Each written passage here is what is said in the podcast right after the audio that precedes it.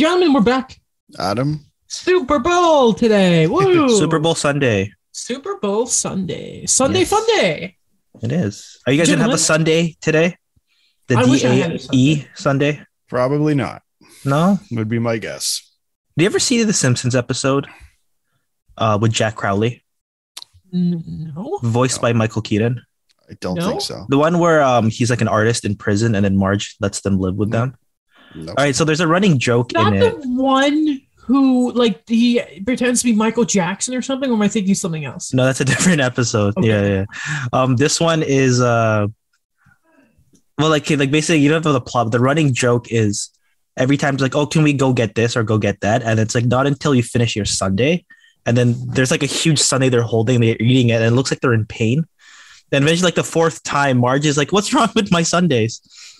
Sounds actually very familiar now that you say about it. By the way, that quote unquote Michael Jackson episode, the Happy Birthday Lisa song, is one of the most heartwarming episode like parts in the series. By the way, I remember that very vaguely from watching The Simpsons when I was younger.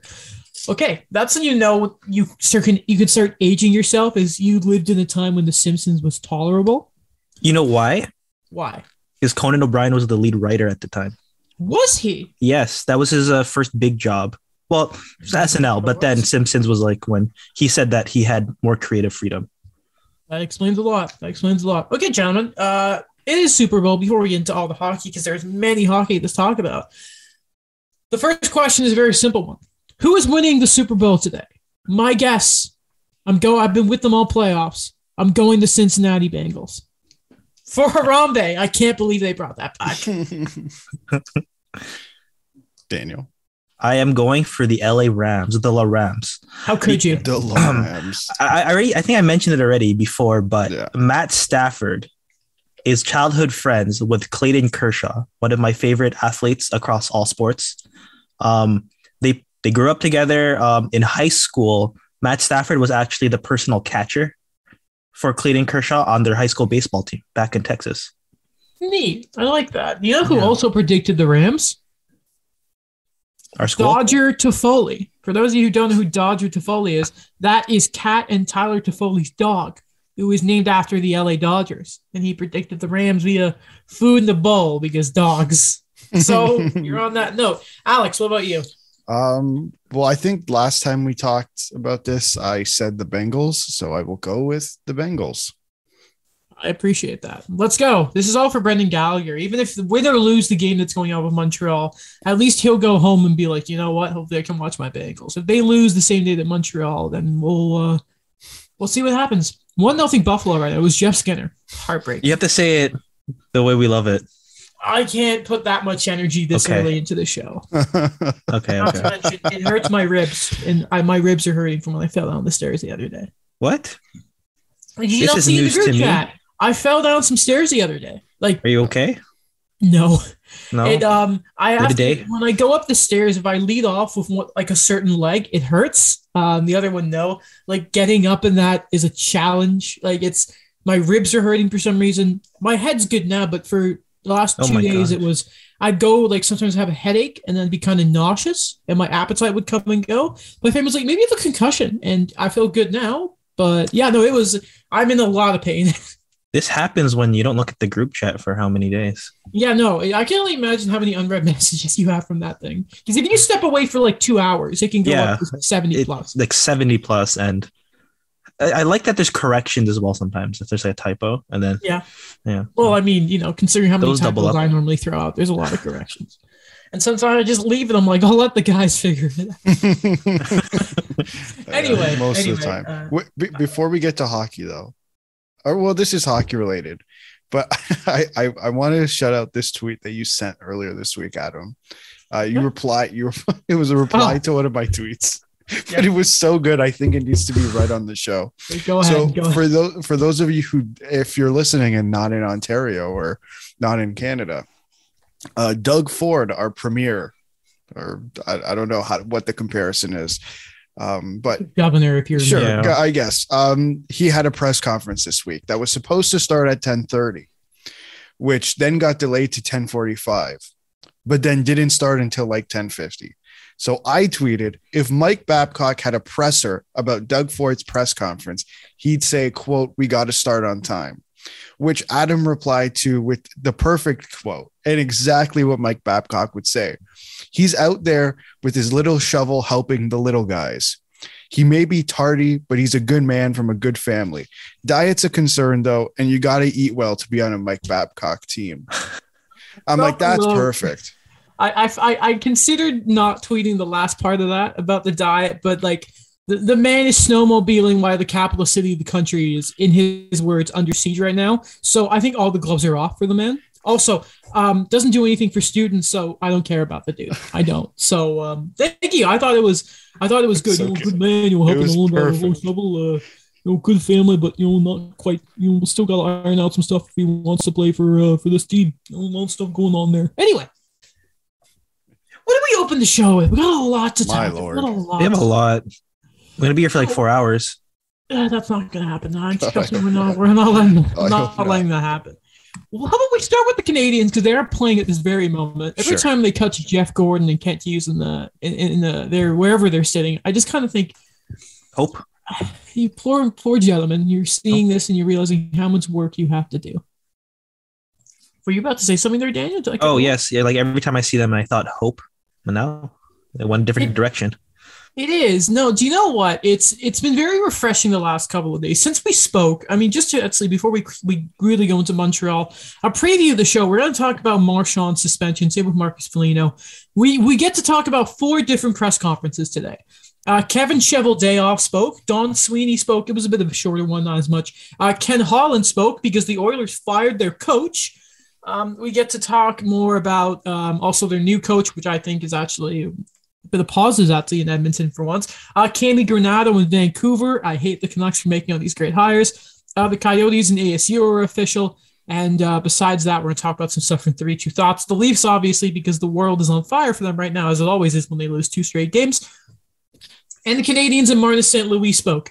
Um, so I guess first off, from his press conference, guys, I have like a word that I've sort of described all the press conferences we're talking about today. I described Marty St. Louis as confident. What do you guys think of it? Um, I, I think that's a pretty solid word to describe it as. I think, you know, and I think when we look back at the past regime under Marc Bergevin, every single time someone spoke, it just oozed of anything but confidence. Um, I think it would be fair to say, especially the last few press conferences. Whereas now, every time you know I see Kent Hughes, when I saw the Kent Hughes press conference, when I saw the Jeff Gorton press conference, now when I see the Martin St. Louis press conference, it's very different. Like it's it, it it's like they know it's like they know what they're doing and they're confident in themselves and they're confident in in the in the team in a way. How about you, Dan? Because I think, Dan, were you the one who put the wow exclamation point in the doc next to his press conference? No, that was me. That was, Alex. Oh, Yeah. okay. Oh, okay. That's Alex's signature uh, expression, I think. Wow. Yeah. Yeah. Wow. And, and wow. it's and it's science. What about Yes. you, Dan? Because you weren't even you actually weren't even on the podcast because you were busy uh, about I the Marty was. St. Louis hire to begin with. Yeah, for me, it was more of this is gonna be really cliche right now. Like I'm gonna two cliches, but it's like light at the end of the tunnel. I think we were so frustrated with what was going on with Montreal the entire year that now you have that idea of growing pains there that you know this is still going to be bad but we changed things up and we know that there's going to be a lot more positives coming out of this even though there are still going to be mounting losses here and for Marty St. Louis to come in I think that it just kind of stabilizes things that he comes in it's fresh voice it's a guy that everyone has known and respected and he could kind of just settle things now knowing that yeah we're going to lose we're going to be bad but we're going to see some positives here, and especially from the young guys right now. Um, I believe it was Will Baldwin who said, "Was it development is never linear?" Yes, I kept thinking that before the pod, where I'm thinking about Montreal now in a more, I guess, brighter light, positive light in that sense. Now that they have the management team there that are going to be patient, that they know that what they're going to do, and I think even in the interim, and we'll see what happens after. But with Martin St. Louis, it's just something that it's headed in the right direction that you don't have to get a guy that you know, like that rotation, that carousel of coaches all the time. And I think that the fact that they broke that right now kind of shows that we were going to try everything necessary to be successful. You know, it, it's you, you talk about hope in different press conferences. The Jeff Gorton one when he was first hired, nah, you love to see it. Uh, before that, the, the Geoff Molson one. The Kent Hughes one was, oh my God, I love this so much. And the confidence in the vision of the Canadiens of off the ice, you had all the faith in the world. The problem was you would then watch them on the ice under Dom Ducharme and you think, my goodness, it's like a, a disease on ice, the way they play. The symptoms were awful. It was a it was a genuine pain to watch. Now Marty St. Louis is currently coaching his third game behind the bench, and you can see first off. Here's something really really funny. I want to try and find this because there was a simple change apparently the Habs have made so far. Uh, that now obviously you still see some pains here and there because you're not going to change everything, uh, you know, right away.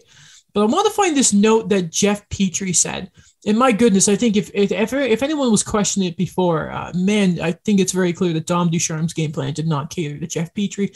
We will talk about him in a second though, because he kind of caused the Habs game. Uh, this from Eric Engels a few days ago. Jeff Petry basically says the Canadiens switched to man-on-man coverage in the defensive zone, and that led to more clarity among the players. He talked about the difference there over and over again. The eye test match, the Canadiens clearly looked uh, far less confused. And I think that was after the first game against Washington. Um, another big thing that's happened already under Marty St. Louis, and obviously we talked about the whole thing of he hasn't he's not he hasn't coached anything besides you know uh, U thirteen Pee Wee or something. Yeah, it's been questionable. What's been the big story so far and do you guys remember what happened for the, I think it was the first two games after Jeff, uh, sorry, not Jeff, uh, Sheldon Keefe took over from Mike Babcock in Toronto. Do you guys remember what happened? Uh, I yeah, I do. What happened, Alex? I believe Tyson Barrie scored in the first game. So in the in the first two good games since Dom Ducharme's been fired, Caufield has scored twice. He, there was a third goal, but it was called back for an offside thing from Tyler Toffoli. Um, and he's actually now been promoted to the top line for this game with Suzuki and Toffoli. So, um, and he his past three, even the game uh, against New Jersey, he looked so good. Uh, him and Suzuki. The big thing, obviously, with with Mario St. Louis has been this whole thing of not boxing players in the system, but more concepts with structure. Yeah, really kind of like abstract thinking from players. You know what I mean? The way hockey is and it's like giving your star player reads. I think what was his line that um, that systems make great players average. He was like, oh, oh, I like. It's been making Twitter rounds everywhere. Yeah. It's the most revolutionary thinking that's come out of the Montreal Canadiens organization this side of 2000. Can uh, do you think Martin St. Louis would uh, be willing to take a part time job being our threes coach? Ah, Alex, we don't need to worry about that. we, we just have to figure out some some uh we just have to figure out some some some more coverage, some more we have to figure out a lot of stuff for our threes. By the way, don't you love EA? No, we don't. EA is you oh can't figure a game out. Oh, we used to love them. roster. Sorry? We used to love them. Yeah. Um, yeah, then you grow older and you realize, ah, you know, when you start getting a brain for how games should work, you're like, this they took us for granted. They took they us did. for granted. The fans. They did. They, they did. did. No, they 100% did. They're greedy and they don't put effort into their games as much. Anyway, though, um, we should probably look. Some of the news around Montreal too is so apparently Vincent Lecavalier will not be assistant to the GM. They are looking to bring him on. This is from Pierre LeBrun. It's not official yet, and the big sort of roadblock is that uh, Vincent Lecavalier wants to stay in Tampa with his family. Fair enough. You can still think that maybe they're going to figure something out like Detroit have done with Nick Lidstrom. But it's just funny that it, it's there's nothing simple, nothing simple at all about Vincent Lecavalier coming to Montreal all these years later. So frustrating. And remember, now it's four on four because Gallagher. I remember all the rumors before when he was supposed to go to Montreal. Well, recently, here's what's really silly is the like two weeks ago like somebody leaked what that original package was supposed to be to bring him to Montreal. And it was like everyone, there was Price, Subban, Pacioretty were all in the deal. That would have destroyed the Canadiens if you look at it now. Imagine if Tampa Bay had gotten Carey Price. Oh my God. No, no, no, no. My goodness, they would never have to like need Vasilevskiy because they have they would have the better goalie anyway. I said it. Suck it. Same sort of momentum carried over to the Columbus Blue Jackets game. What's funny about that game too is this is from John Liu. It was the first Habs one goal regulation loss since December 7th. Whoa. Take that in. That's how bad it's been. Um, and another thing is Cayden Primeau's finally been sent down to the AHL, and they brought in a goalie to help in relief. We know Sam Montembeault's probably not 100% healthy right now, and they bring in Alex the Hamburglar. Andrew Hammond is back. That's exciting. I, I I didn't even realize he was playing for Minnesota, but that that is that is okay. Um, no, I think for me when I saw that trade, like it, there's, it's literally all you need. Cayden Primeau should not be playing in the NHL right now, especially with what's in front of him. Like you're putting him in an absolutely lose lose situation.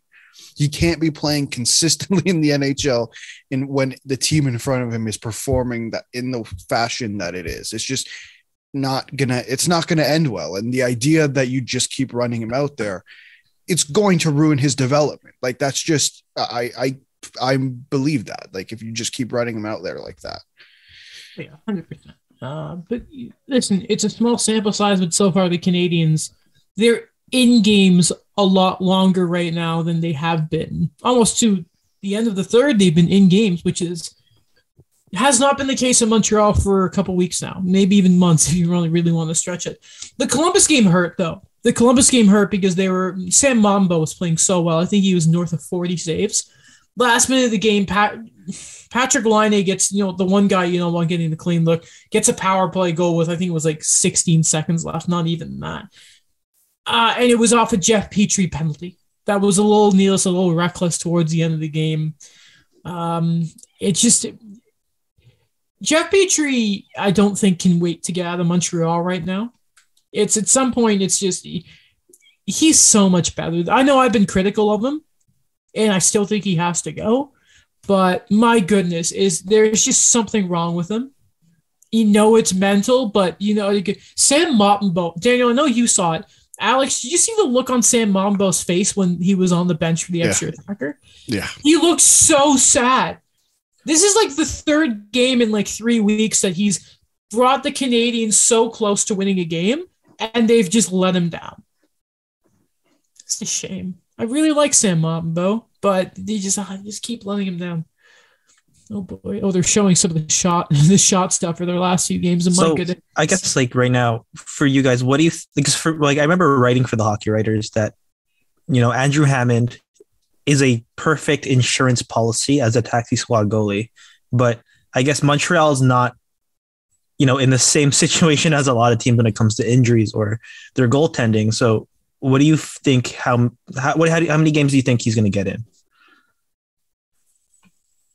Oh, that's really di- it's going to be a good number. You imagine? It's just it's um it's basically a good number until Jake Allen gets back. You'd imagine. Right. Uh, and this so this is this is what's gonna ha- should happen is so they're gonna play right um hammond's gonna play uh montembeault's gonna come back or he's well i know he's here but he's not 100% healthy right that's what They think So he, he- may need wrist surgery. oh okay well if he does let's say he doesn't need surgery uh and jake allen's gonna come back at that moment when jake out they're both good you Ken, if I'm Ken Hughes, I call up Ken Holland. I say, "Hey Ken, I got a goalie for you," and then you trade Ken, uh, trade Andrew Hammond to the Edmonton Oilers, and you hang up the phone. You up it, man. I'll take a seventh if you want. So I'm just looking at some of their games here. So they've got a few days off. I don't think they play again till Thursday, if I'm looking at this right, which is kind of crazy to think of. Uh, that's against St. Louis, so that's a good team. Maybe get him in there. He can get a few, you know, things of Eric Raymond. Then they play against again like Sunday on the Islanders. Maybe you can you can play him there. That won't be a super busy game. Um, Leafs on Monday. On that's the twenty first. I don't think Allen's going to be back for that. So, or maybe you swap around the games and you throw Montembeault in for the Islanders and then Hammond against the Leafs. Or or no, no, probably Montembeault. I think he's earned that start, but that is that's not going to be a fun game for either of those guys. Um, and then the Sabres again on the 23rd. You could probably do Yeah, maybe you just do St. Louis and the Leafs for Montembeault, and then Sabers and Islanders for Hammond. Um, and that that'll take you for like another week and a little bit. I think that's fine, fair. And then game after that's against the Sens. Who knows? But uh, it's just really dependent on when Allen gets back. It has to be Andrew Hammond though against the Suns. You think? Yeah. It has to be. yeah, that's by that be. time, yeah, no, you'd like him to get the revenge tour. You You know what's funny let is that was actually he, that was Andrew Hammond's second stint with the Iowa Wild in the AHL. I was doing some hockey DB research, and it's the second time he's been there. He had a few years. He was in like Milwaukee or something. He's been around. He's it's really yeah, weird. yeah, yeah. He's been around. old man. I can't believe he's already 34. He's he just he doesn't look super old either. So we'll see what happens. Um, some other stuff is Ben Chiarot. It looked like he hurt himself yesterday. He finished the game. Now he's on IR. Apparently, um, Renaud Lavoie saying it shouldn't be long term. Uh, maybe a bit of a precautionary thing here. What's funny is yesterday Dan Robertson, uh, a guy who actually does some commentary for some Habs games. Uh, normally it's like him or Brian Mudrick for TSN. Um, he actually reported that it sounds like interest on Petry was starting to heat up a bit. So maybe once he gets back and you know they show he's healthy again, maybe we could see a Chiarot trade sooner rather than later. And we're all kind of waiting for that first domino to fall. Yeah. Maybe once he's healthy, Chiarot could be the first one. I I saw someone uh I, and I couldn't find the tweet this morning and it's it's uh oh no I sent it to you guys I will find it but it was about Ben Chiarot and uh, apparently you know it might be a good idea for the LA Kings That was Go Dan after Ben. Robertson. that was Dan Robbins Yeah, that was him. Yes. the Bergevin effect man I'm telling you I'm telling you the Bergevin effect is real You don't need Alex Turcotte, right? So, you know, Quinton Byfield, nah, you just send No. them Montreal. You don't need him. I found another tweet too where um it was during the NBA trade uh, trade deadline, and it was it was Oh, yeah. hilarious. I'm gonna look for it now, but it's just you know like the you know when they compare like the two dogs. Yeah, it's like the, the buff dog, and it's like James Harden gets traded to the other Yeah. side of the thingy, like other side of the league, and then it's a small dog, and it's like, ooh, Ben Chiarot for a first. That's a big one. Yeah.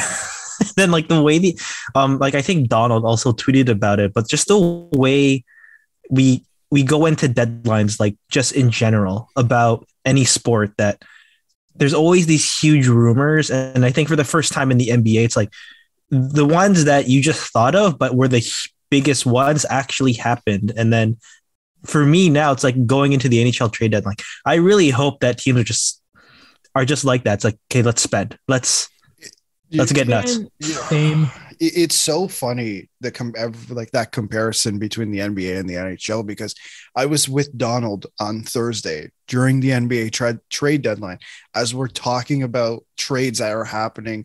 Uh, obviously, there was a Goran Dragic trade, which was I guess minor, but like it was the Raptors, so we were talking about it, and we kind of got up to the point where we were talking about James Harden being traded, who's a star in the league, like it's like a big, huge name.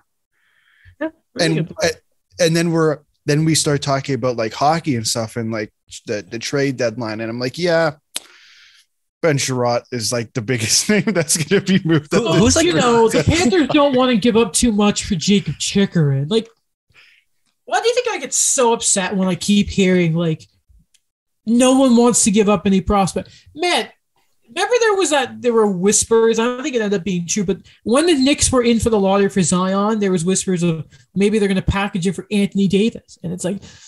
That's a first overall pick. That never happens in the, in in, in uh ultimately didn't happen because you know ended up going to the Pelicans. But it's just this thing of like who cares about you know no offense to Leafs fans i'm just thinking of this. What Maddie Neves or knives? Who gives a crap about knives? Go get Chychrun like i want nhlers to have this or like executives just just go for it. Get nuts. Look at how sick vegas is and they're just like we're gonna go for it. We're gonna get nuts. What was the last big multiple player extravaganza trade deadline move? Because i'm thinking it was the jt miller ryan mcdonagh trade to tampa. I'm thinking Columbus. Remember they did all those deals? yeah but but No, Stone was I- like a for like a first and a pr- and it was um it was Erik Brannstrom? Brannstrom. Yeah, in a second.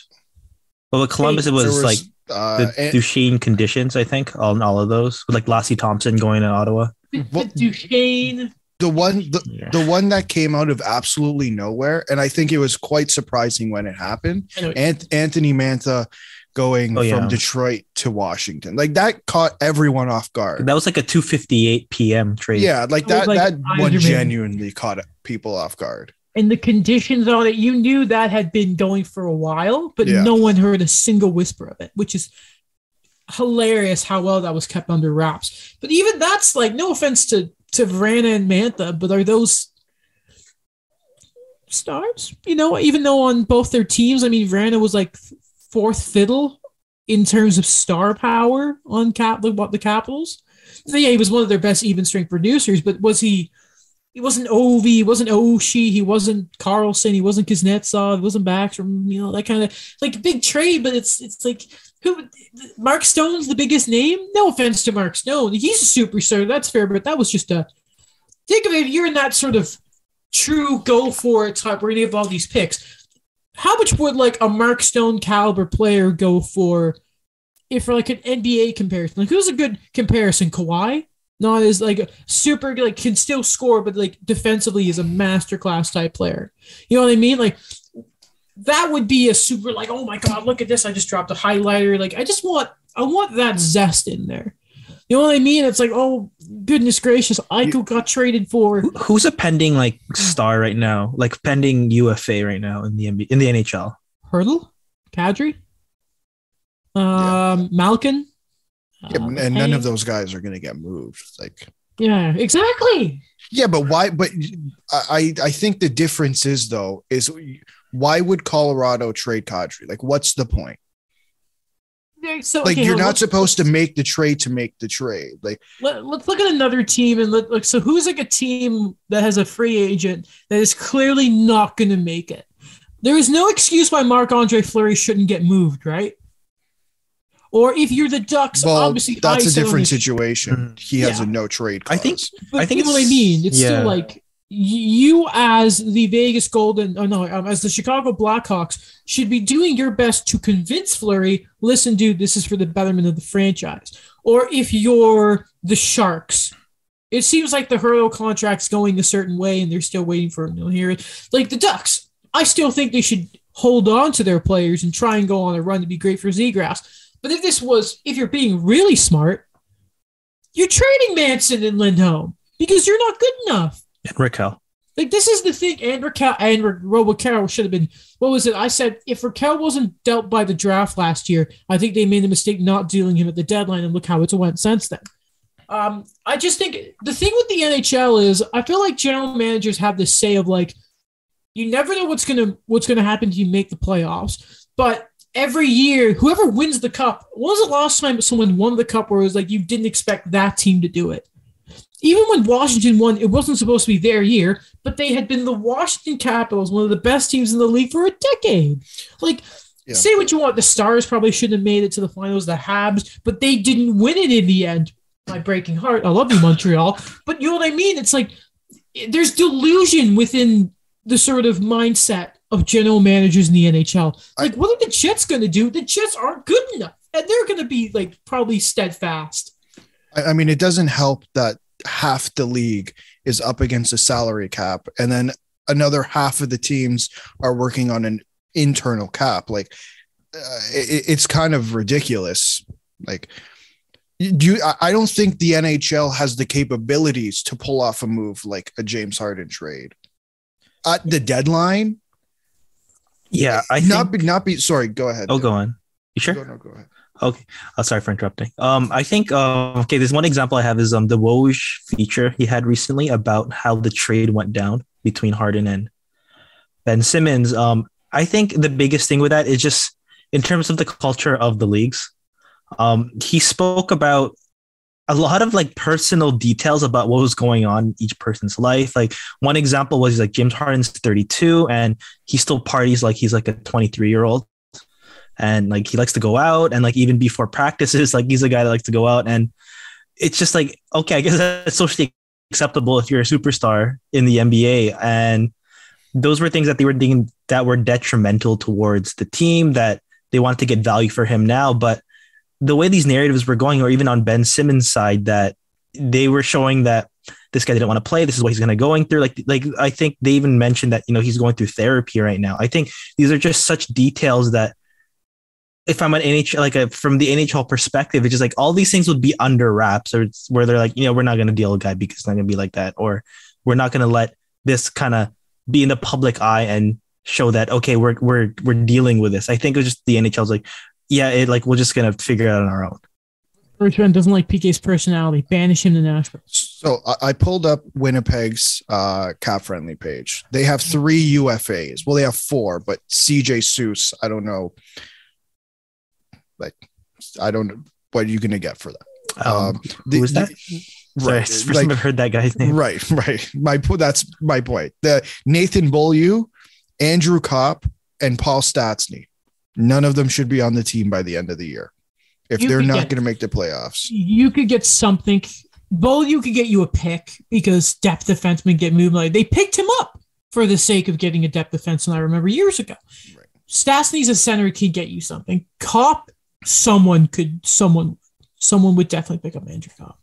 There's there's stuff there. You can. I'm just, I'm just, uh, I'm just, I'm getting really annoyed. Since we're Yeah. just talking about Winnipeg, Yeah. why don't we talk about Kevin Cheveldayoff quickly? Sure. because again, my one word for this press conference is I just felt there were a lot of excuses. I don't know if it's because I've witnessed the Canadiens have a season filled with injuries and COVID like no other team has seen before, but I hear like I hear Cheveldayoff make these sort of excuses, and I'm just like, no wonder you and Berger, you and Bergevin came from Chicago. Is this you're saying the same things here? And I find it very weird that because their roster should not be this bad. Should not be. We've been very quiet about the Jets year. Should not be this bad. Even if Kyle Buck's not around the 919, 920 save percentage, I think he's around the 913. That's still a little bit above league average. That's giving you a chance to win every night. And I think the advanced numbers show that their their tandem completely is actually very good. The defense is, I wonder if it still feels patchwork or if, if it's even modern enough. Because isn't it kind of funny that Sami Niku never quite developed there? There's word Heinola's played six games this year. Now the World Juniors isn't great for showing uh, how a, a player is going to be um, come the NHL, but how good was he in the World Juniors a couple of years ago? And he's barely played this year, and he didn't play at all last year under Paul Maurice. They kept That's when I yo-yoing start him. questioning things. Yeah, they kept yo-yoing him. I remember um, because they were kind of desperate after they lost all those UFAs, and he made the team right out of the draft. And then he was pretty solid. And then they sent him down, and then he went to Manitoba, and then he's like back and forth like that. And I don't think that they. I don't. It just. I'm not saying it's a Stuart Percy, situation right now, but it just kind of starting to feel like that, where he's a guy that he needs consistent playing time and he's a young guy that you didn't have to kind of I think someone mentioned before, but it was you have to have that set of guys who call up from the AHL where maybe they're they're a bit older, but they they could slide in perfectly as a depth kind of guy, and then they're the guys who are like the middle people before you get into the young guys. You guys ever have a time like chance to look at a guy like Evgeny Svechnikov's ice time this year? There were times he was playing a minute per period. That's a more skilled guy. I just wonder if there's a philosophy changing that needs to happen in Winnipeg. Because I, I just I don't trust Shovel Day anymore. I don't know if I still have this Kyle Beach thing in my head here because I don't think he should have a job.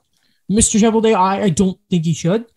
Um, and it's just I get you can't replace Dustin Byfuglien, but has there not been has not enough time elapsed where you can have a different sort of philosophy about how you can build your defense? Because there are good pieces there. You know what I mean? It's it's. I wonder if the Jets, they're a top end team. We know that, but mm, am am I going to be snippy? Do I make a Patrick Laine joke? I know Dubois is good, but man, Blake Wheeler. I know he's been hasn't been healthy, but he's getting older. He's getting worse. That money could have gone to Patrick Laine, and you're that much more special. Um, I just there's a lot wrong with the Jets that I don't like. I'm so concerned about the defense too because it's been you know enough time for us to show to show that you know Josh Morrissey is not a number one guy. That they don't really have they have quality, but they just don't have like that staff ace defenseman type of guy to kind of lead everything. And I know that's that's it's difficult to kind of just say get a top defenseman. But I think that they've been throwing a lot of money around to just kind of do that patchwork to kind of go, hey, we're going to be consistent these three pairings, but we don't really have that guy. To me, when it comes to their defense, like I, I think you make a good point. Like Josh Morrissey isn't a number one defenseman, and I'm not trying to crap on Josh Morrissey, but number one defensemen are extremely limited. I, I think how many could you name on like Hedman, Makar, Fox? I'd put Yo, I'd put Josi in there. Yeah, Pietrangelo. That's five. Am I? I feel like I'm missing somebody, but it's a. It's not as big as maybe we think it is. Um, and I think they've gone the St. Louis route of okay, we're gonna have we're gonna try to bring in multiple really good defensemen who aren't number ones. They might be number twos, but they're probably they're more. There's a few threes in there, and it just hasn't worked out the way they want it to. I had a hope with it like I've, I've talked to you guys about like about this last oh my gosh it's been two years already but the last two years about Dylan DeMelo or they go in and bring another guy like that like a Brendan Dillon that they they try to stabilize things with these like quality defensive defensemen and it is true it just hasn't worked out the, the way I thought it would I think we're all a little disappointed in Winnipeg right because there's so much yeah. skill there there's so much like potential there I mean, they got like Kyle Connor's nasty. Nick Ehlers is nasty. I don't know how I feel about Mark Scheifele, but you know, he's been better this part of the season, I'd say. Even though his defensive numbers are apparently they well, they've always been bad, but they seem to be especially bad nowadays. Um, so. they just their top six is, I think, extra is very good. They have an extremely good goaltender, an extremely good goaltender. I'm I'm not sure what we're missing here. it's maybe it's a systems thing. I mean, Maurice said they needed a new voice, and is Dave Lowry that much of a, a different voice? Uh, I probably don't think so. And maybe it's a coaching thing. Maybe they've got to change things around. We'll is see Dave, what Is Dave Lowry interim? I believe he is. Yes. Yeah, he is. He is. Okay. All right. Shall we look at another team here to see what's up? Sure. Okay. How about we go to Today's episode is brought to you by Pair Networks. If you have a business, you need a website. What's the best way to get a website up and running? Choosing a website hosting service that makes it simple, like Pair Networks. Pair has over 20 years of experience managing the entire digital ecosystem for thousands of online businesses all around the world. Pair makes it easy for you with do it yourself website building tools and features, including simple drag and drop page design. And they have guaranteed US based support technicians ready to help you whenever you need it 24 hours a day, 365 days a year. Right now, when you sign up with Pair Networks, you will receive one free month of web hosting. See for yourself how easy it is to build your website for free. Visit pair.com slash free to get your first month of website hosting for free by using the code quick start. That's pair P-A-I-R dot com slash free promo code quick start, all one word, to get started today. The Edmonton Oilers. Awesome. okay. So Dave Tippett was fired earlier this week, which, you know, I think we all sort of saw coming eventually. AKA, the Oilers had two, three good games. You know, uh, as we know, when they got Evander Kane, they beat Montreal. I'm so happy for you guys. Congratulations. Um, but then they had two very difficult losses when they came back from the All Star game. Um, Mike Smith was not great to start one of those games, by the way, and then I think he went back to back in them. Uh, even got the Bronx cheer from the crowd. Say what you want about the passes, you need a save early in the game. You just do. And Tippett goes. Jay Woodcroft comes in in the meantime, guy who apparently has been doing a great job with the Condors. Uh, before we go into Ken Holland's press conference, because I, it felt like the best thing he. I don't think he did Woodcroft a lot of credit in the press conference. All he said, and they didn't do it together; it was separate. Um, but all he could really say was, "I was a video coach, watches a lot of film, likes the details." And you, as a fan, I could say, "Well, clearly I'm qualified to be head coach because I watch a lot of hockey." Um, now, actually, listening to Woodcroft's press conferences, I've been listening to at his first one and a few of his post games. The guy sounds like Babcock the way he talks, but he actually he's actually a bit of fresh air when you listen to him. Um, very unselfish guy. Very much seems to favor, you know, um, he- the thing was like, this isn't about me. This is about the team. Of course, you know, they won his first game with him. I, I, I like the dude, and apparently they seem to be revamping the penalty kill. I haven't seen their lines lately, but his first practice, he had the center depth as McDavid, Draisaitl, Nugent Hopkins. We'll see what happens, but I just your guys' initial impression on Woodcroft because I actually I kind of like him so far. Uh, I- I think you, what you said was kind of spot on. Like it's a breath of fresh air. Like this is what the team needs. Um, it's just the way it went down. It feels so wrong. Uh, but I'm happy that there. If if this changes the Edmonton Oilers, hallelujah! Everybody in Edmonton should love this guy. If things change, For me, I for me, I think it's a lot more about the practicality of things where you don't see the team. He notices what I think we see is that when you mentioned the Nugent Hopkins on the third line, that things were just way too top heavy for this team that they kept rolling the same things over and over again, trying to get different results. And I think at this point, you just have to kind of see what you have and you're going to have to just roll with it and but just find different ways to do it. I think the Oilers just needed that reset. I think that this probably for me it's a month late that uh, this happened, but Yeah, you know that they're trying something new to a certain extent. And you know i don't know. Well i'll be the optimist here. Maybe they'll salvage the season. Maybe they'll finish strong. But at this point i think like this is just another change that's gonna really kind of affect i think in the off season of not not a, a stability kind of standpoint of things but more of more questions to be asked. Like okay so what's the status of our stars? What's the status of our guys that are here that's supposed to be the building blocks? Like, are we really showing them that we're committed to winning? Are we committed to really kind of showing them that there's longevity in a system we want to build? Because I think someone mentioned this is like the sixth coach for Connor McDavid or seventh.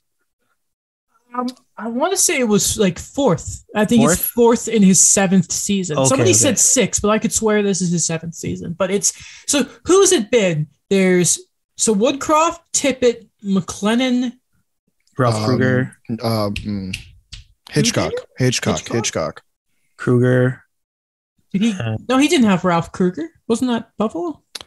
Uh, no, he didn't have Ralph Kruger. So McDavid came in in 2015, right? Uh, I think so. So it was You know what? Todd McLellan from 15 16 to 18 19. Okay, you have that. Okay. Then Ken Hitchcock for that the rest of the year. Dave years ago. Tippett from 1920 to 2122, obviously. And now Jay Woodcroft. Yeah. I just I have their lists up of the coaches they've had in the 2000s. One, two, three, four, five, six, seven, eight, nine, 10, 11 coaches since 2000. That is they ju- as an organization. So then how many does does Nuge have?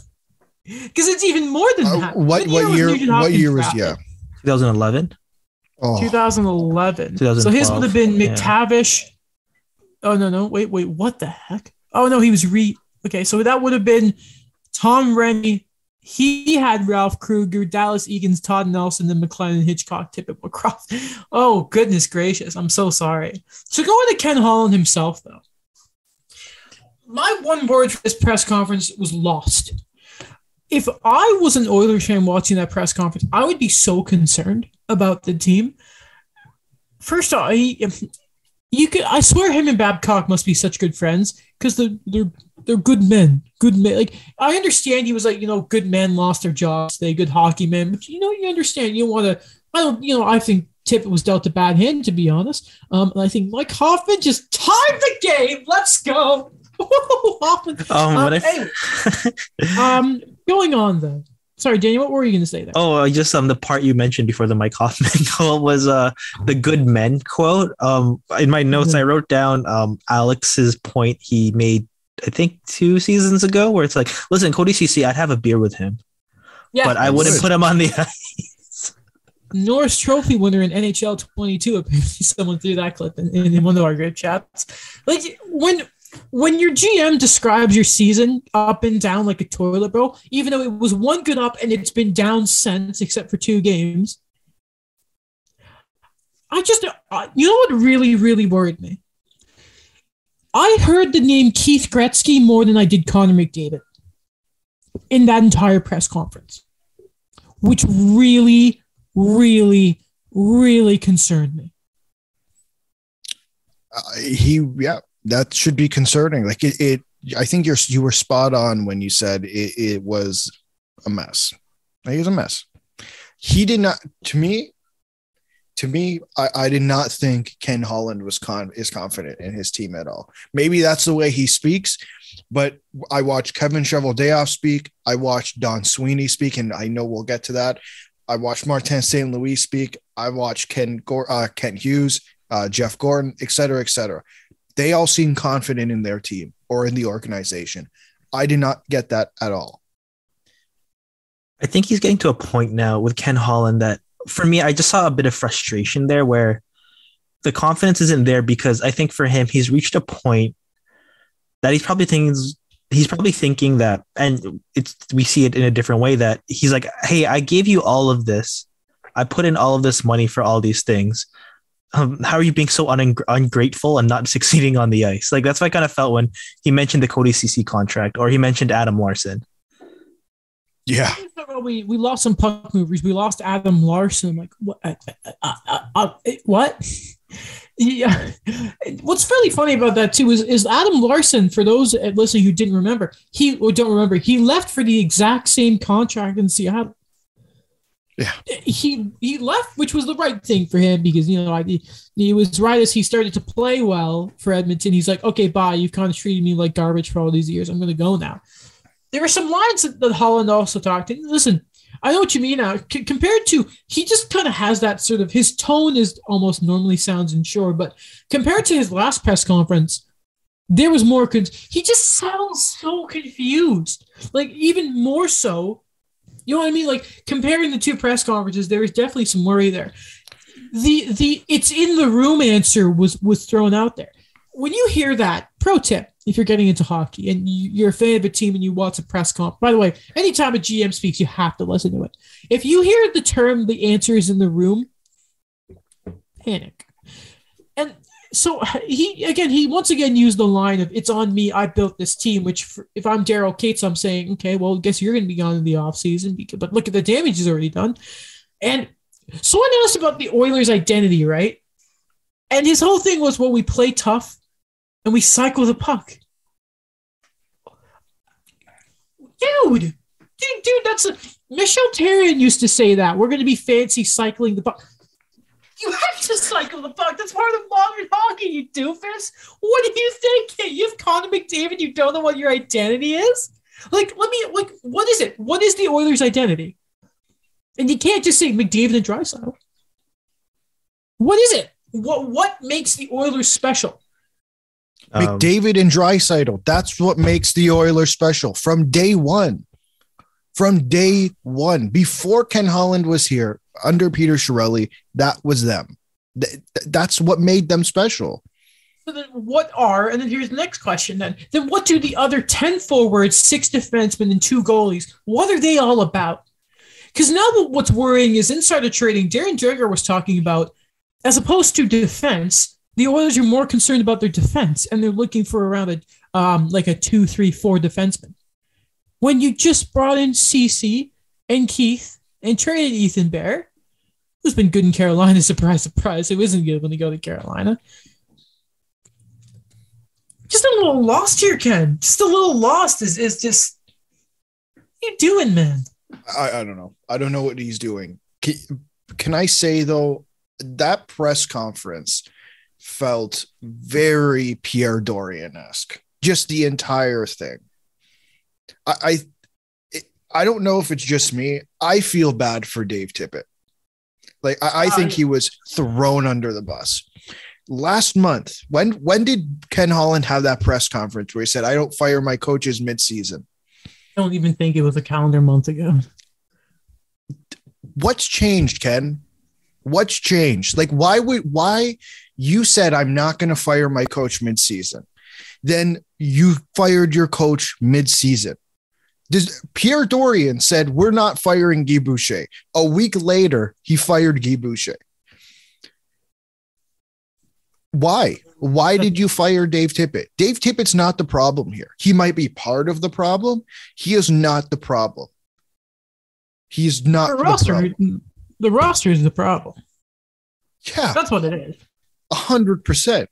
But no, it's Connor McDavid's leadership and Darnell Nurse. Oh, and Actually- there it is. Because Mark Spector had an article that was very Mark Spector. Um, what was the line? McDavid's defense couldn't he couldn't carry Sidney Crosby's a bag. Darnell Nurse is more concerned with scoring. Um, just kind of unfair comments.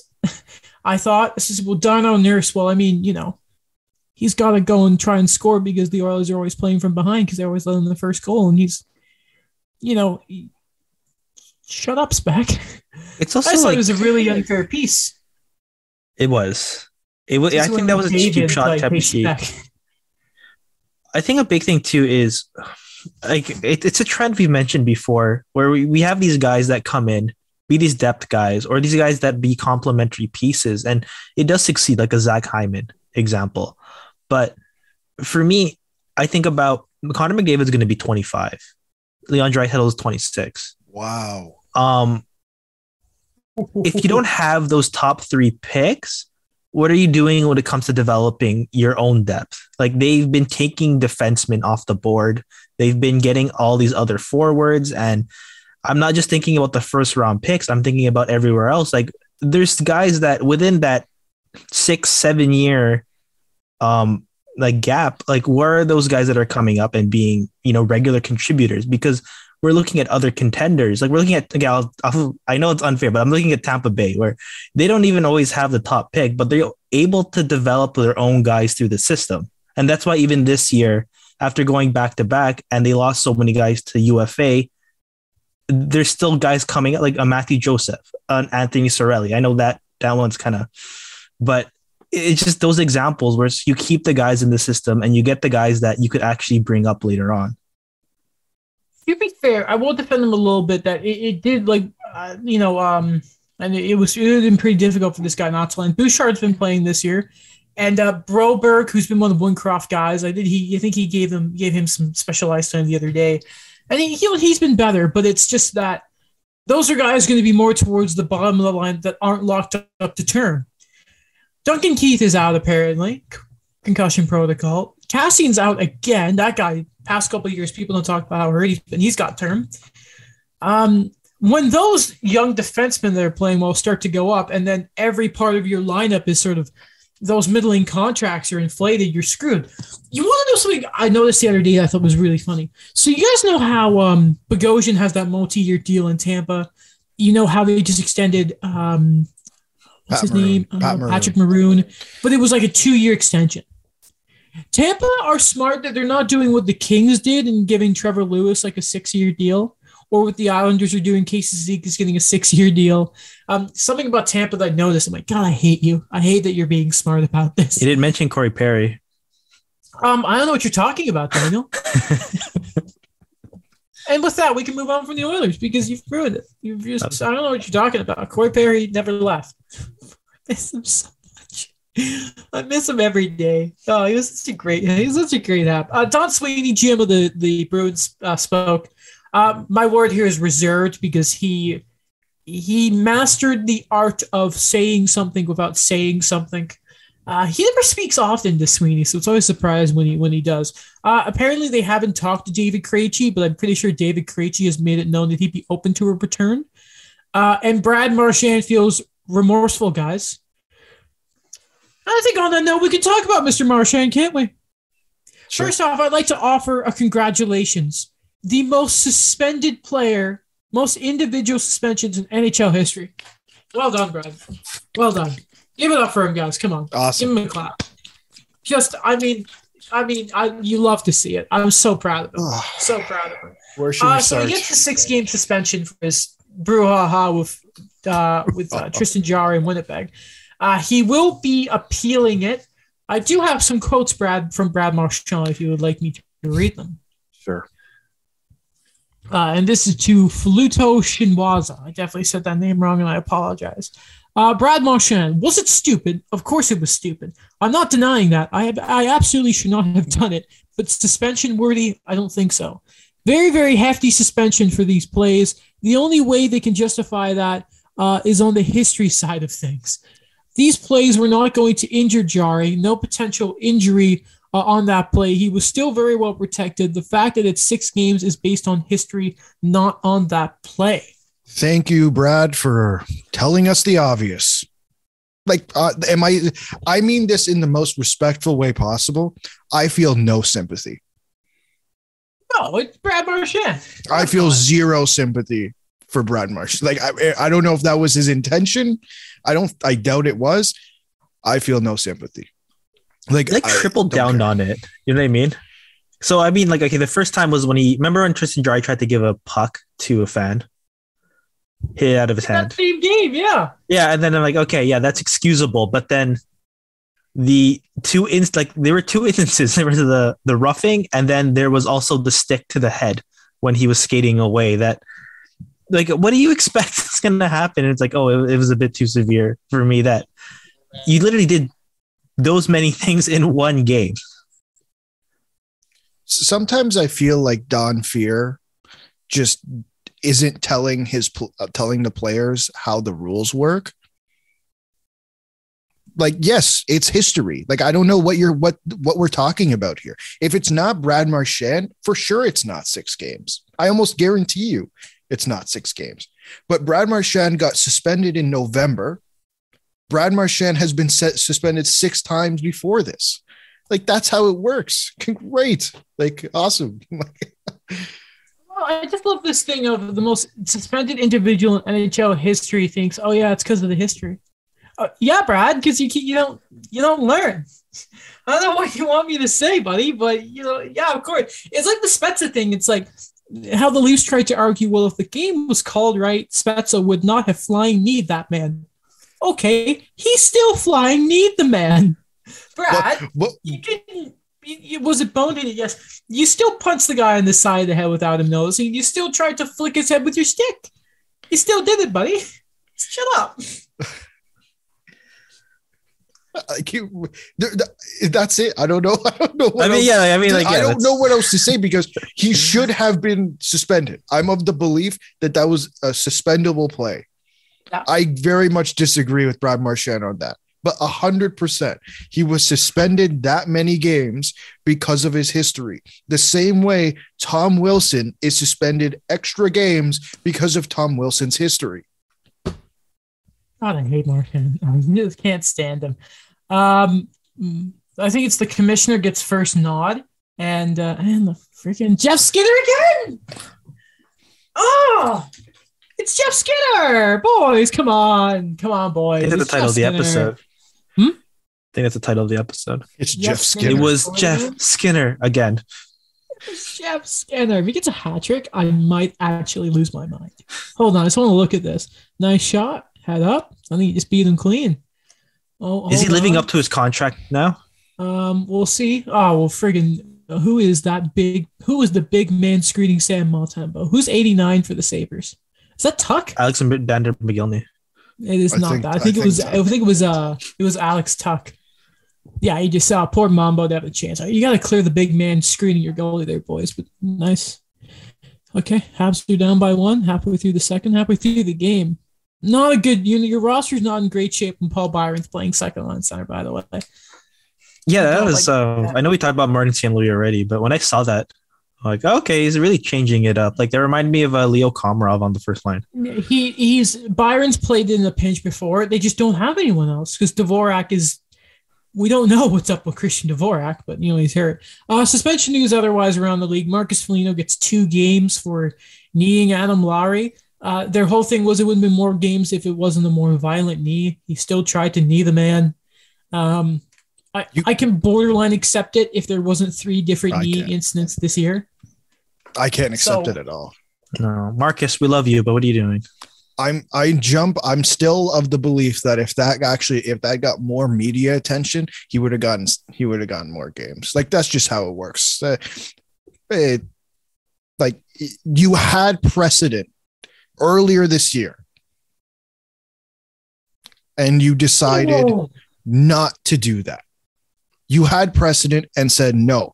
Screw precedent. We're just going to throw games at him. I just remember how eventful it was because remember um, George Parros was supposed to be on Michael Russo's podcast.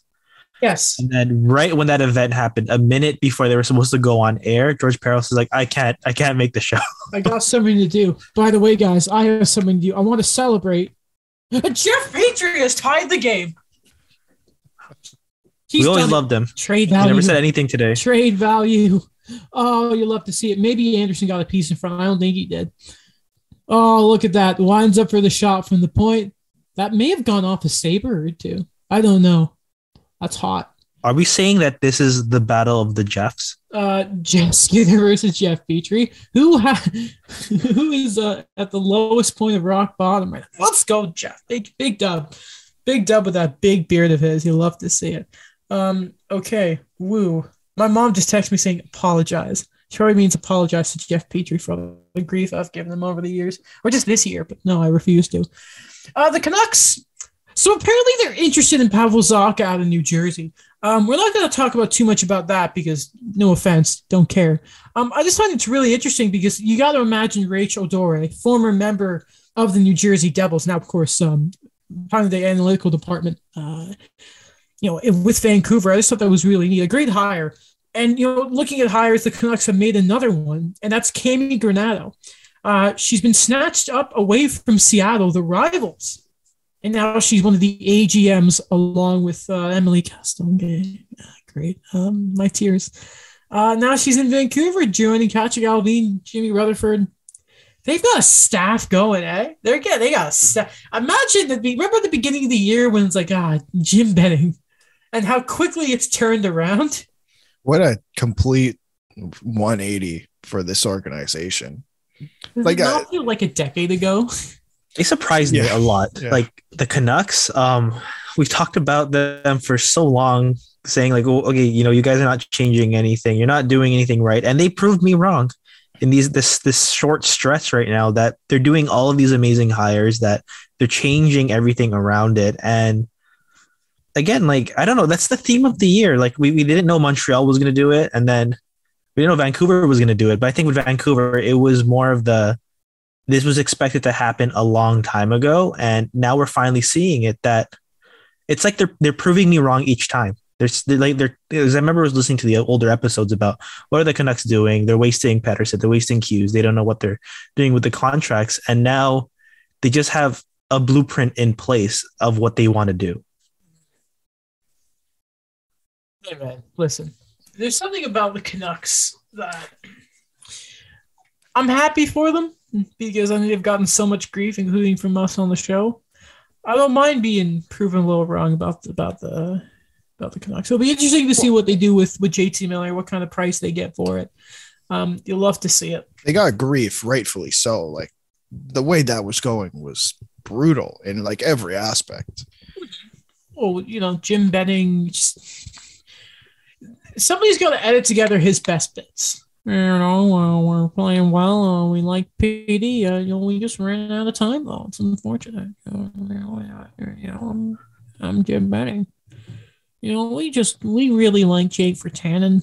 We think it's unfortunate what happened, but God, he sucks. You know, God, Jim Benning sucks. I'm happy he's gone, and they no one hire him. And now the Habs are a competent organization, it's probably not going to happen with them. So thank goodness. I can't wait for Edmonton to hire him. Oh, oh yes. Could you imagine? Could you imagine? Something I couldn't imagine a year ago is that the Coyotes are officially going to play at ASU for the next, I think three years. gentlemen, how do we feel about that? It's happening. You know, uh, when all of this uh, COVID stuff is under control, maybe we should go to a game there. It may be cheaper than a Leafs game or a half I game. wouldn't be For sure. opposed to that actually. Oh, it's Yeah. definitely going to be cheaper. Okay, we'll go. So what's Do you want my Do you want my honest opinion? I, I hope you give your one give your Okay. honest opinion on the podcast. Yeah. yeah. So what you're saying is you've been lying about wanting Ben Chiarot. I knew it. Well, okay, th- about that. Uh, Friedman brought up Ben Chiarot on on 32 Thoughts headlines last night. Did not mention the Leafs name. Every team but the Leafs. Um, no, Because th- the Leafs are quiet on that stuff. We know that. yeah. Um, just gonna quickly move on from that. Uh, I, the ASU stuff. I think this is total bush league. Like total, total bush league. What other? Okay, okay. What other league would this happen in? Because now, remember, this is originally we all thought it was contingent on them moving to Tempe, right? The idea was you Yeah. you you move to ASU for three years while they're building this imaginary stadium complex that we've been talking about. Now, I believe I sent it to you guys. Craig Morgan confirmed that that's actually a misconception. It is actually that they're going to go there regardless of whether the arena gets um, approved or not. So, what other league would this happen in? Um, uh, an imaginary league in a TV show. I honestly just like the only history I know of this are um and these are these special like event things. You know when like the Leafs or the Raptors they go to like Humber College or they go to uh, the like they go to York or they go to all these It's places and like they do thing. they open practice. You know what I mean? That's Yeah, the only no. time I know that this is happening. So what's interesting about this these kind of gubs is uh, apparently it's part of the deal. Arizona State, um, sorry, with the with the deal with Arizona State, uh, the Coyotes agreed to pay rent and construction costs up front. Wait, what? They're I paying rent? They're paying rent to play well, and they have to make do they have to pay for the upgrades. Yes. And now, Okay, and I what is up. it? So I think it's ASU. Get there's some dividing with, but like they have they maintain the naming rights. Know, how bad is that? you know what's reminding me of? Um, you know how like every time there was like a high school sitcom or a comedy, and then you know, for example, like Saved by the Bell, Mhm. and then they always had like a spin-off. It's like the college years. For me, it's like right now, it's like the Arizona Coyotes, the college years. Going back to school, man. Every time I listen, I, I we talk about this. I feel like I'm in cuckoo land because this doesn't make sense. The- imagine the audacity, and we talked about this when it happened at a press conference in front of, and this was on Sportsnet, this was on YouTube.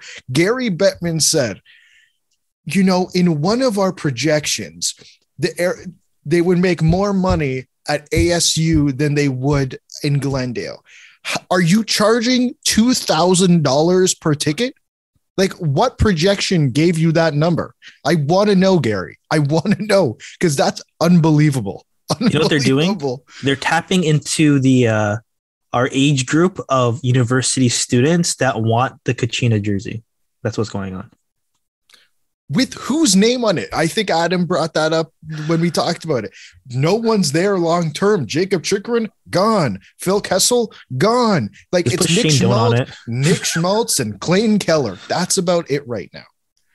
Isn't it funny that with this whole ASU story going on, and as I keep reading updates on it, it makes me want to buy the jersey even more for some reason. That's weird, Daniel. That's I don't very know why. I just I don't know. It's Good for you for wanting but I to wanna- keep this franchise alive. maybe I just want to help them, or they're just there's something about it being uncool that it's cool. If that makes sense. Um, I mean, you know, it'd be cooler if they were in Quebec. Mm. You know, don't mind me. I'll settle for Houston at this point. And not just the weather. What? When you said it'd be cooler in Quebec. Oh my god. Okay, well that's that's enough of that. That's enough of that. Um, okay, we get to we. Oh, I didn't even mean to finish off like this. Let's talk about the Leafs and how everything is falling apart, shall we? Okay, first off, um, the Leafs apparently, this is per 32 Thoughts headlines. They're working on moving Nick Ritchie, and apparently nothing imminent, but there has been traction the last couple of days. Who was interested? Who? Arizona, I wouldn't Buffalo, be surprised. Ottawa. Just seems like Oh yeah. But actually, it can't be Ottawa because technically he makes more money than his cap hit next year. So that automatically removes Ottawa. Just pulling on my heartstrings. This whole this whole uh situation. You know, To be it is unfortunate that it worked out. I, I didn't work out, sorry. It didn't work out. Yeah. But it's funny. Every that's the only one we're talking about of like the five or six moves Dubas made in the offseason. See, Yep. Here's, here's the thing. I'm only telling bad, you. only the bad one. The, what's the thing? If one stays, one leaves in free agency, one gets waived, one gets traded. Ritchie, Ritchie's going to get scratched, waived, traded, and leave in the same season somehow. Pretty he had much. everything together in one. Because who else was it? Bunting's working out. Bunting's Uh, working out. Um, Tasha's great. Kase's That's great. great. Kampf has been good. Uh, Uh, Biega's been solid. No, he hasn't. uh, yeah, Biega's Mra- Mrazek's. I'm not. I, I'm not 100 percent on Mrazek yet, He'll but be gone in the he'll be gone in the off season. Josh be. Ho-Sang's an Olympian. Wow, Right. who would expect to get that in free agency? Shout out Sean Farrell. He's killing it, by the way. Had a 5.9. Let's go. I feel like yeah. I feel like I'm missing a name here. Um. Uh, mm, you Oh, uh, David Kampf. No, I said mentioned- David Oh, Kampf. David Kampf. David Kampf Um, was was You good. mentioned the notable ones. Maybe Um, forgetting one guy, but those are all the big ones. Yeah, I think that's it. who, who's that center that uh, like Adam? Oh, Brett like we, Seney. Brett there you go. no, no, no. I think like yeah, like it's unfortunate that it didn't work out, but I think it's also important to mention that like the majority of them have worked out. It happens. Austin's been good. Like for every OG Anunoby, there's also a Bruno Caboclo. Yeah, that's sure. You know I get that told you- reference barely. You know how I told you I my ribs have been hurting since I fell on the stairs? Yeah. Mm-hmm. I just muted my mic to cough and my lungs are killing me. Or Oh no. maybe it's the Oh my no, it's the ribs, but it, it hurts. Oh, I need oh, no. to cough again and I just it hurts. We're on Health Watch right now with Adam, We are. live on the air.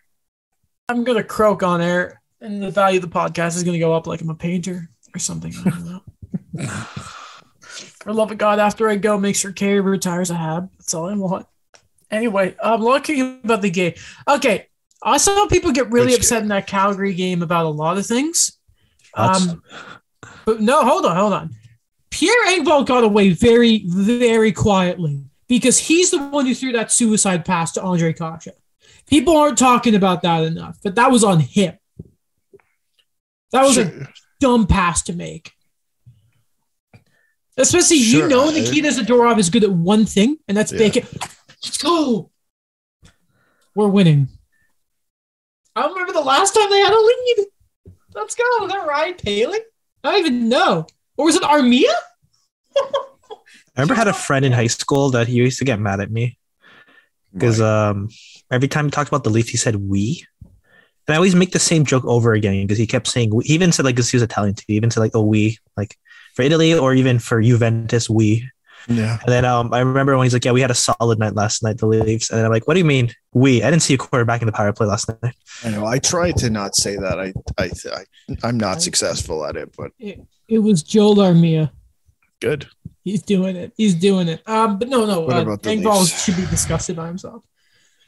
So, did you guys think the? uh What did you guys think about the hit? it's always weird with tall guys. You know what I mean? Like with Tyler Myers, I know like some of it's not inexcusable, but with like Nikita Zadorov, I don't. Kase, like people are like, oh, he was hunched over. He wasn't hunched over, and his he didn't have his head completely down. You know what I think is like, listen, this is my opinion on hits, even if you don't mean to hit the head and you like, for example, if there's head contact made, give it one game. Give him one game because tall, listen, tall players need to learn to adjust. Mort Seiler, did you guys see the hit he threw the other day? Yeah. It was clean to the chest. Okay. Just because you're tall doesn't mean you have your own set of rules. Okay. I'm not over Tyler Myers. I'm pretty sure concussing Joel Armia last year not over it, and there was no call. I think he hurt. He, he like gave Evans a head injury too. Tall players need to freaking learn the boundaries of hitting. Should have been like a major or something. No. Could you give him a penalty maybe for if there's contact in the head? Yeah, but I don't.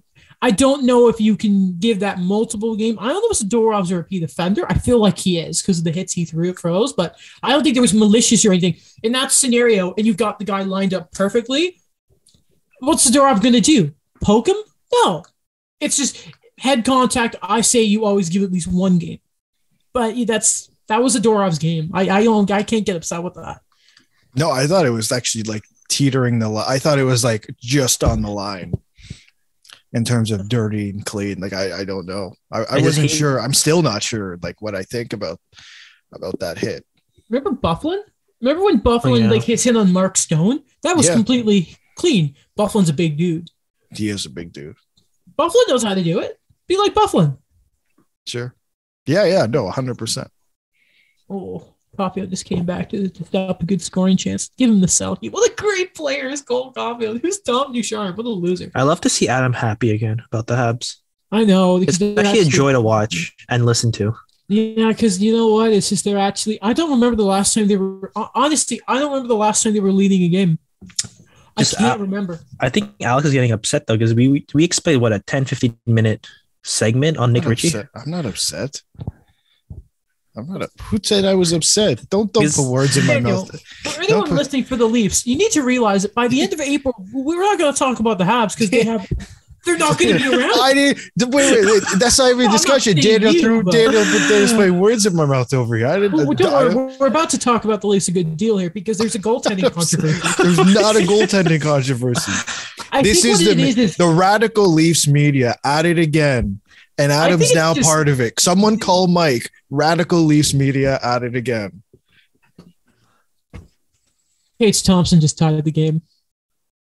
Oh, speaking I of big guys, It's, I think it's just Mrazek's been kind of bad all year. No, no, no, Campbell's his- cooling his last down. his last Mrazek's last few games have been his, his numbers have been okay. Okay, okay. He's getting okay, there. Fine, fine. Uh, okay, let's say this. He had a rough game last night. I think a rough, bit of a rough game. You, you got outdueled by Demko, but most guys do. Um, Well, I mean, the game was over at three two, so it doesn't really matter. It's a it's a oh, three two league. Okay, so Mark Spector. anyway, I think what it is is Campbell's on. He's maybe getting a little tired. His numbers are going down. As you know, again, this is people got to remember. It's Campbell's first full year. I haven't looked at his games played compared to previous years as it stands right now, but I imagine he's starting to get to that plateau he's already past it. he's already doubled it, kind of, right? Or in a single season. He's played 33 games this year. In Yeah. 2018-19, he played 31. That was his most. Oh, He took a while to get to the NHL. so yeah, he did. He did. Twenty eight years old. Isn't it fun? Like Ville Husso is a starter now, and he's only like twenty seven. He looks ten though. It's hilarious. Um, it's, it's weird, man. Ville Husso, like he hasn't aged since his draft year. It's hilarious. Fun fact: that was a Leafs draft pick. Okay, Daniel, I wasn't going to say that, but Okay, um, I'm sorry. No, they traded it with Carl Gunnarsson for Roman Polak. okay. Roman Bowl. That that's an underrated one. People don't talk about that trade enough. That's a that's a long one. Um, going back to the Calgary game though, it's just you know when I start going back like straight goaltending here is, you know, Mrazek has to play a little more because Campbell needs to rest. And Sure. you know, it didn't help that Mrazek was glass for the first half of the year Yeah. which is you know the the risk you run with Mrazek, but he's just gotta he has to play more. He has to play more because they need Campbell fresh for the playoffs. It's that simple. It really is. Like it, Um, it's pretty much down to that. Avoid the Frederik Andersen scenario, Mm-hmm. basically, with this. And I think, yeah, Peter Mrazek, he's a guy like when he gets in, he can get hot. It's just he needs to play a lot more than what they're doing with the back to backs. Ain't uh, this ain't like 2018 anymore. No. We need the balance of the goalies. And you know, listen, one goalie in the league, maybe two now, they can play 70 games. And Vasilevskiy is not going to be able to do that forever because he's getting a lot of games under his belt nowadays with the deep playoff runs that Tampa are taking. Hellebuyck's gonna is normally out of gas by the time the playoffs eventually come around. Still good, but you know, there's still a bit of uh, you know, maybe you know, a few more dollars well, a significant amount of dollars because gas prices are insane right now. Um, Alex is like, yeah, I gotta go to Guelph. Uh, whole thing, whole thing. um, you know, but goaltending controversy. Jack Campbell doesn't get a Saturday night game versus a fellow Canadian team. I'm surprised people weren't complaining that Jim, uh, not Jim Houston, that um, ah, never mind. I was gonna make a commentary joke, but I can't do it. My ribs hurt too much. Craig Simpson. Why did it? Sorry. Craig Simpson. Not not Craig Simpson, no. Um, No, Jim I can't Houston. remember his name at Jim this Houston. very second. Not Jim Houston either, no. Um, I want to go to the Calgary game for a second here for a very specific reason. It caused a lot of uh, a big a big situation, a brouhaha on Leafs Twitter. I think it's fair to say. Oh, that's easy to do. Playoff standards. Uh, in in what in what respect? The Calgary Flames are coached by a man who has won a few Stanley Cups and coaches all season like in a sort of playoff mold, a very heavy style with Daryl Sutter. We know that. Yep. Um, the Leafs did not have a great game. You know, maybe a bit of zest in the back half of it, but you know, it wasn't quite. I I, I actually got to watch both games because the Habs are playing afternoon games because you know, great. Oh, but remember when the Habs had to play the Canucks at 11 p.m. and the Leafs got a 7 p.m. matinee? I'm not mad about that. I'm not mad about staying up to 1 Center of the a.m. hockey watching the game. You know, it's just you know, it's just you know, yeah, we got it. You know, so great. Yeah, I love sports and hometown hockey for back to back days. I'll just say it. No, yeah. A lot was made because the Leafs in heavier style games seemed to struggle, and a lot was made towards one Stephen Dangle, who would the three of us have a great number, like a great, not a great number, uh, have a lot of respect for that man. Should we really be that worried about Alex? That game, especially. Is it worth it having a headache about that game? I think it was a Thursday game against the Calgary Flames. Oh, all this. Is it worth dissecting that game to the amount that we might be doing here now? Or do you pass it over? Are Leafs fans justified in worrying about that game? Or are you on the other side of the camp of saying, guys, just chill? I'm gonna I'm gonna actually give you a third option because it's Okay. crazy. I know I know this might sound radical. This might sound nuts, but both things can be true. It's the regular season. It means nothing. This season for the Leafs, I think we've all come to agreement on this, means nothing. Really does. Like they're a playoff, they should make the playoffs. It means nothing. But what has happened the last four years? Good Um, regular season, Yeah. absolute dump truck in the playoffs. Mhm. That's what it is. Like, it, it- I think people can be worried. I think people have every right to be worried. I'm a little bit worried myself because the playoffs and the regular season are are genuinely two different games, right? Like they are. They're they're um the refs are calling the rule book for 82 games and then it kind of disappears. It does. So again, like yes, I, I think everyone should have a little bit of a right to be concerned about this game. What about you, Daniel? Um, I don't know. I think for me, the Calgary game was kind of like you know it was deflating because I think what everyone was saying like oh the Leafs are off of the high horse now at least for the winning streak and Calgary one was kind of deflating. But I think that you're you know you're just nitpicking at this point because it, keeps going that back and forth like oh we don't have skill in the bottom six or we're too top he- we're too heavy. And then we go against a heavy team. And it's like, hey, why do we not have like? And I'm going off random here, but like, oh, why didn't he have like a Wayne Simmonds, Nick Ritchie, Kyle Clifford out there, kind of thing? And I think, kid, right? yeah, and I think that's just that excuse that there's that that the Leafs are not a tough team to play against, and I think that's not true. I think it just we we don't give enough credit to the fact that the Flames are good again. That that happens, or even for the Canucks game, we look at that one and it's not the Jim Benning Canucks anymore. You know, they're they're they're a bit more organized now. There's a bit more of a system there now that it's a quality team. So, you know, I'm, I, they didn't lose like six nothing. Talking about these were close games. These were hard fought. Ga- well, the Flame game was kind of weird, but The Canucks game, it was close. And I talk a little bit about Simmonds, please. No offense. But if you have Simmonds and Ritchie in the lineup, is that going to get the Flames away from their entire identity? No, it's not. No offense. Wade Simmonds going to punch your face. Wade Simmonds ain't going to break your lineup. And if he does, then I think, you know, you, you look at changing a few things. Wayne Simmonds of 2022 is the big problem here. Listen, here's the way I look at it, right? If you're going to get annoyed, if you're going to freak out, if you're going to get upset, save it if they lose against Montreal. Save it because that's a bad team. Arizona, the Arizona loss, you, you can get upset about that. At some point, this is just a general life thing as I adjust myself on my chair with much pain in my body because my tailbone is very much hurt. Sports are supposed to be an escape. The Canadiens have won one game in 2022, and I'm finding the positives in Marty St. Louis. If you talked to me a week ago, I wasn't so positive. I'm a massive hypocrite, but we're going to choose to ignore that.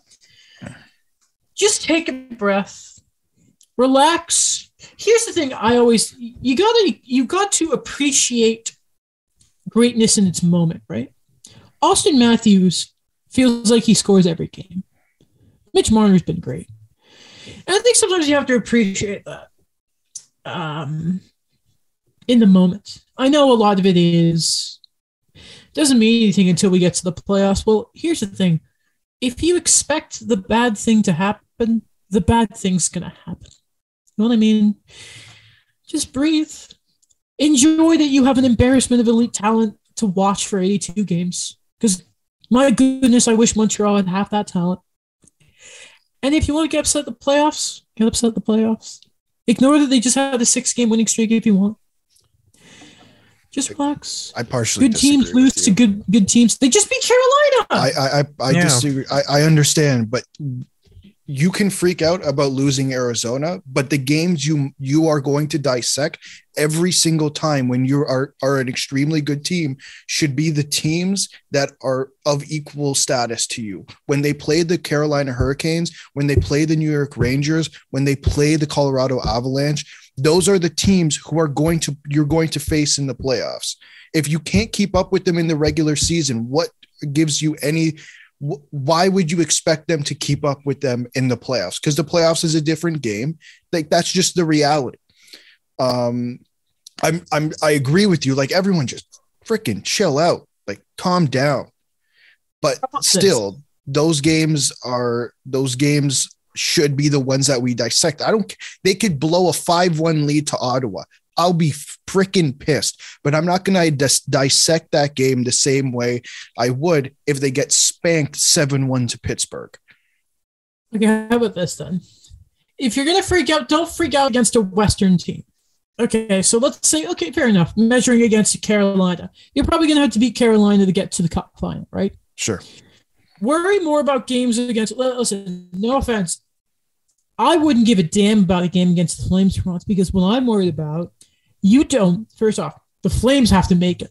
The Flames aren't guaranteed to make the playoffs, right? It's very tight in the West, especially for that conference. Except for the wild card, it's a race right now. The Kings are in it. It's really impressive to watch. Even the teams just outside Vancouver, Edmonton, they can make it. Especially if it's like them and and, and uh, Edmonton make it up to you know into the first round in a divisional spot in Battle of Alberta. It's gonna be great stuff. They have to get through Vegas and Colorado, St. Louis, Minnesota in there. Here's the thing: if I'm a Leafs fan, I am worrying much more about Florida right now, Tampa Bay, Carolina, Pittsburgh, because if they had better goaltending, they if Pittsburgh had better goaltending, they might have won the cup last year. They should have beat the Islanders. And we know what the Islanders did to Tampa Bay. Pittsburgh probably should have won the cup last year if they had a competent goalie. We're looking at that. I worry more about those teams.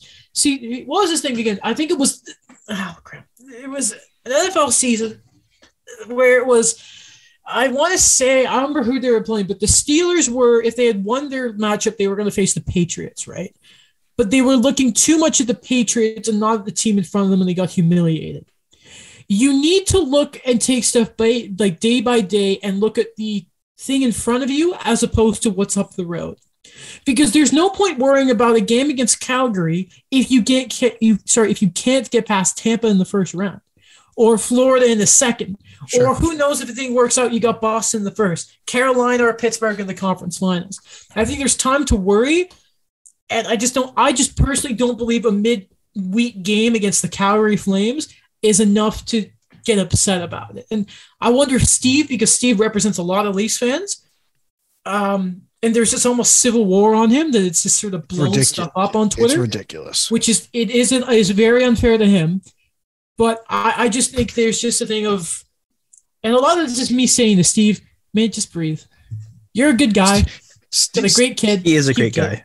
Just Steve, relax. Steve started the video. Steve started the Calgary video saying, There's no point in going nuclear on this. Then delivered what he said, which I 100% agree with, by the way. And then everyone else went nuclear on it, which is ironic, right? Because half the people there are telling him to calm down, or he literally started the video saying, There's really no point in going nuclear on this. But there is an issue here. And I think his his point is extremely valid.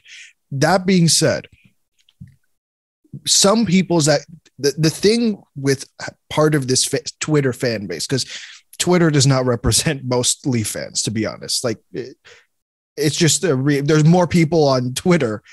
Like there's sorry, there's more people who are not on Twitter that are probably Leaf fans. Just the reality. The people on Twitter who do not who are fans of this team but do not like Dubas have this expectation that the, the, the Toronto Maple Leafs are the Tampa Bay Lightning of last year. Or where they are that I'm of the belief that is one of the best teams in in the cap era. The way it's put together, the the way they made everything work, best team, one of the best teams. Th- that is not going to be replicated. That's not easy to replicate. Just the reality. And as soon as they these people get it through their their heads, they'll understand like Tampa Bay this year is not as good as they were last year. That's just a, a fact. It still might be the best team in the league. Right, which tells you how far ahead they were last year. It's embarrassing how good they are. Like they're just it's it, the reality is not every team is going to be like that team. So no, I'm not going to freak absolutely lose my mind on this. I'm going to be passionate cuz that's just how I am, but I'm not going to stress over this 24/7 and I suggest many people do the same. On that note, I think it's fair to end the episode there. Yeah. Well, gentlemen, you have good days. People listening have a good day. Um, what you're going to go do now is you should definitely check out the show on Spotify, Apple Podcasts, wherever you listen to it. Uh, check it out on YouTube so you can watch the video version of the show. See our beautiful faces. My live reaction is the Habs are now tied in the third. Eric Engels is on TV. Love to know what he's saying, probably about trading and whatnot. Oh, I shouldn't have done that. All right. Um, so Alex, Alex, you said the Bengals, right? I did say the Bengals. And Buddy said the Rams. Daniel did. Um, Dodger to Foley said the Rams. How dare he, my dog. What we're doing for Gallagher, the Bengals. Voice head, thank you as always for your fantastic platform for the show. Check out Alex's stuff for the Nighthawks and the blog. Daniel's stuff for CGRU, my YouTube channel. Three videos this week. You should feel you should feel good about that. Never gonna happen again, by the way. Um, we'll see you on Wednesday. I think we'll see what happens. Probably hockey. It's fun.